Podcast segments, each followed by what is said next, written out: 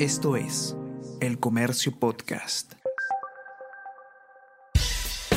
Buenos días, mi nombre es Soine Díaz, periodista del Comercio, y estas son las cinco noticias más importantes de hoy, lunes 4 de abril.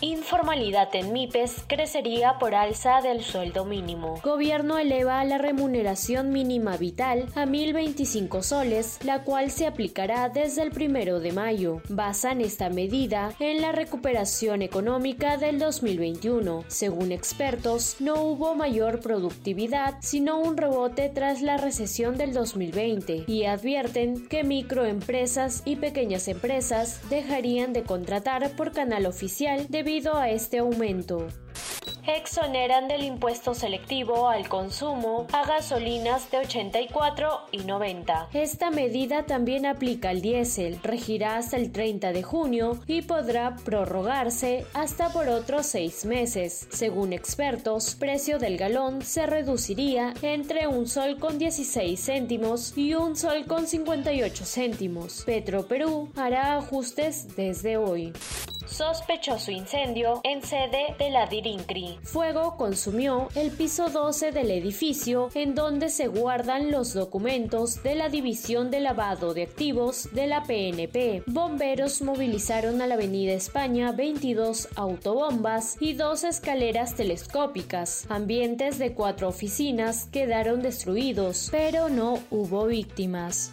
contratan con empresas chinas sin que presenten propuestas. Durante la gestión de Pedro Castillo, el 77% de los contratos superiores a 10 millones de soles tuvo un solo postor. En lo que va de este gobierno, proyectos bajo esta modalidad suman más de 551 millones de soles.